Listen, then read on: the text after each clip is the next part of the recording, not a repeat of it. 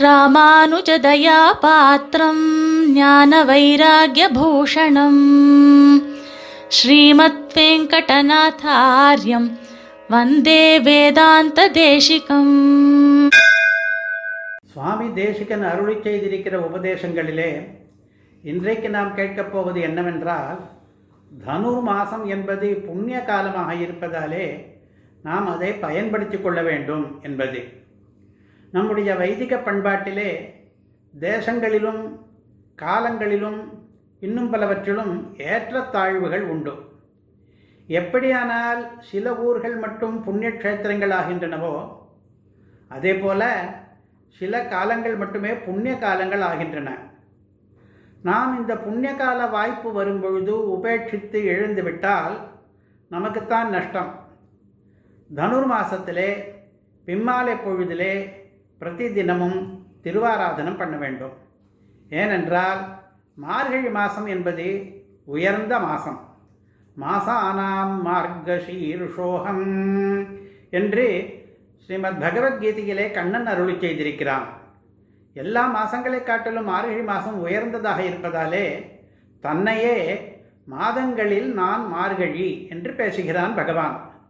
அப்படி என்ன ஏற்றம் இருக்கிறது மார்கழி மாதத்துக்கு மற்றெந்த மாதங்களுக்கும் இல்லாததாக என்று கேட்டால் விருஷ்டி விடிவு விரதம் என்ற மூன்றாலும் ஏற்றம் என்கிறார் சுவாமி தேசிகன் தன்னுடைய தாத்பரிய சந்திரிகை என்கிற கிரந்தத்திலே.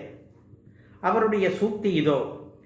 மாசேஷு மார்கசீர்ஷஸ்யாதிஷய வருஷகர்ப்பாதானகாலத்வாத் மாசாதிதேவேஷு கேசவாதிஷு பிரதமஸ்ய கேசவஸ்ய மாசத்வாத் விரதவர்க்காரம்பகாலத்வாச்ச என்று மூன்று காரணங்களாம் மார்கழியினுடைய சிறப்புக்கு.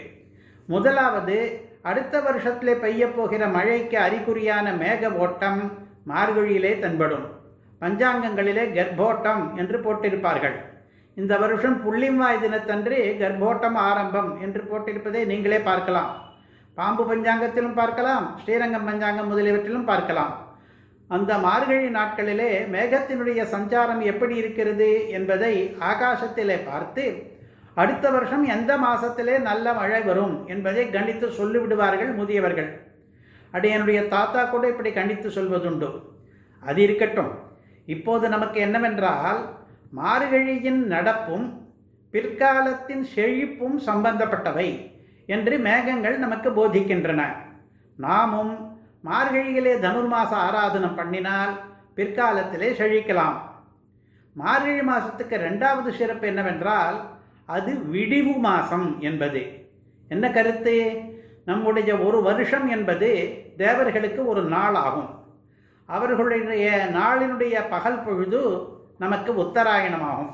அவர்களுடைய இரவு பொழுது நமக்கு தட்சிணாயனமாகும் இந்த கணக்கின்படி பார்த்தால் நம்முடைய மார்கழி மாதம் அவர்களுக்கு வைகரை பொழுதாகிறது.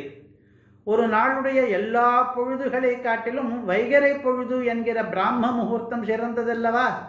அதனால் தேவ பூஜைகளுக்கு மார்கழி மாசத்து வைகரை பொழுது சிறந்ததாகிறது. இதனாலும் நாம் தனுர்மாச பூஜையினுடைய பெருமையை புரிந்து கொள்கிறோம். தேவர்களுடைய பிராம முகூர்த்தமும் நம்முடைய பிராம முகூர்த்தமும் சேர்ந்தால் அது புண்ணிய காலம். ब्राह्मे முகூர்த்தே ध्यायेत தர்மார்த்தௌ சானுச்சிந்தயேத் என்று பிராம முகூர்த்தத்தினுடைய பெருமையை பேசுகிறது மனுஸ்மிருதி. ஆகையாலே தனுர் மாசத்திலே பிரதி தினமும் பிம்மால வேளையிலே ஆராதனம் விகிதமாக இருக்கிறது. இதில் இன்னொன்றையும் சேர்த்து சொல்கிறார் சுவாமி தேசிகன். பன்னெண்டு மாசங்களுக்கு அதி தேவதைகளாக பன்னிரண்டு வியூக மூர்த்திகள் கேசவன் நாராயணன் முதலானவர்கள் இருக்கிறார்களாம். அந்த பன்னிரண்டு பேரில் முதலாவதான கேசவன் என்பவர் மார்கழி மாசத்துக்கு அதிஷ்டான தேவதையாக இருக்கிறார். தை மாசத்துக்கு நாராயணன். இத்தியாதியாக நாமே பார்த்து கொள்ளலாம். இந்த விதத்திலே முதன் முதலான கேசவமூர்த்தி மார்கழி மாசத்திலே அதிஷ்டானம் பண்ணுகிறதுனாலே ஒரு வகையிலே மார்கழி தான் வருஷத்துக்கே ஆரம்பம் என்றதாகிறது. அதனால்தானோ என்னவோ மார்கழி மாதத்துக்கு அக்ரஹாயணம் அதாவது வருஷத்தினுடைய முன்னோடி என்று பெயர் கூட வைத்திருக்கிறார்கள். விடிவு பொழுதிலே விஷ்ணுவை பூஜித்தால் விடிவு நமக்கும் வரும். இதுவரை இரண்டு பெருமைகளை சுவாமி தேசிக சூக்திப்படி கேட்டோம்.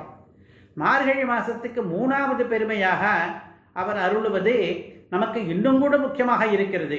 விரதங்களை ஆரம்பிப்பதற்கு மார்கழி மாசம்தான் சிறந்தது என்கிறார். என்ன கருத்து? நாம் பண்ணுகிற தனுர்மாச பூஜையை கூட பகவத் பிரீத்திக்கான விரதம்தான். மற்ற காமியமான விரதங்கள் பண்ணுவதானாலும் கூட என்னென்ன விரதத்தை எவ்வப்போது பண்ணலாம் என்று விவரிக்கிறது மகாபாரதம். அதிலே முதலிலே மார்கழி மாசத்து விரதத்தில் தான் ஆரம்பித்து பேசுகிறது. இதனாலே சுவாமி தேசிகன் மார்கழியை விரதவர்க்க ஆரம்ப காலம் என்கிறார். ஸ்ரீமத் பாகவதத்திலே கூட கோபிகா ஸ்திரீகள் கன்னியைகள் மார்கழி மாதத்திலே விரதம் அனுஷ்டித்ததாக சொல்லியிருக்கிறது. இதை அடியொற்றியே ஆண்டாளும் கூட திருப்பாவையிலே பாவை நோன்பை மார்கழி மாசத்து வைகரை பொழுதிலே அனுஷ்டிப்பதாக கூறுகிறாள்.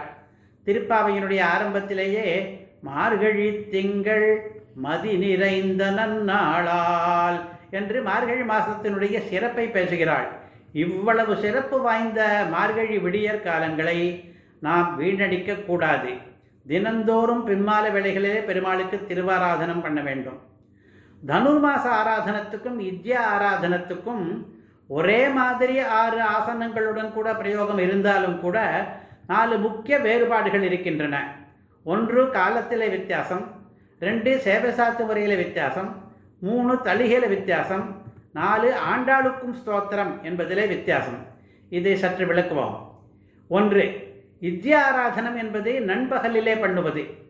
தனுர்மாச ஆராதனம் என்பது காலையிலே சூரியோதயத்துக்கு முன்னரே பண்ண வேண்டும். இது கால வித்தியாசம்.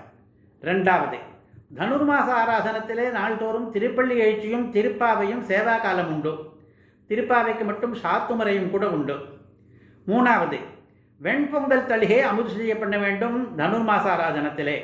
விஷ்ணோஸ்தண்டுலம் என்றும் மௌத்யம் சரும் நிர்வபேத் ஸ்ரீயை ஸ்ரீகாமஹா என்றும் வேதமானது அரிசியை விஷ்ணுவுக்கும் பைத்தம்பருப்பை ஸ்ரீதேவிக்கும் உகந்ததாக பேசியது.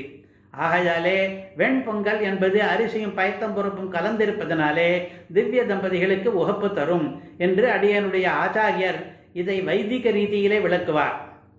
நாலாவது வித்தியாசம் சாத்துமுறையின் போது அந்த நாளுக்கான திருப்பாவை பாசுரத்தையும் சாத்துமுறையிலே சேவிப்பது வழக்கம். தனுர்மாச ஆராதனத்தின் முதல் நாளானால் முதல் பாசுரம் ரெண்டாம் நாளானால் ரெண்டாம் பாசுரம் என்கிற ரீதியிலே. முடிவிலே கோதாஸ்துதியை அனுசந்திப்பது என்பதும் தனுர்மாச ஆராதனத்துக்கு மட்டுமே. இப்படி பல வித்தியாசங்களை நாம் புரிந்து கொள்ள வேண்டும். இந்த வருஷமும் தனுர்மாச ஆராதனம் பண்ணுவோமாக. பிரதி தினமும் சூரியோதயத்துக்கு முன்னரே பண்ணுவோமாக.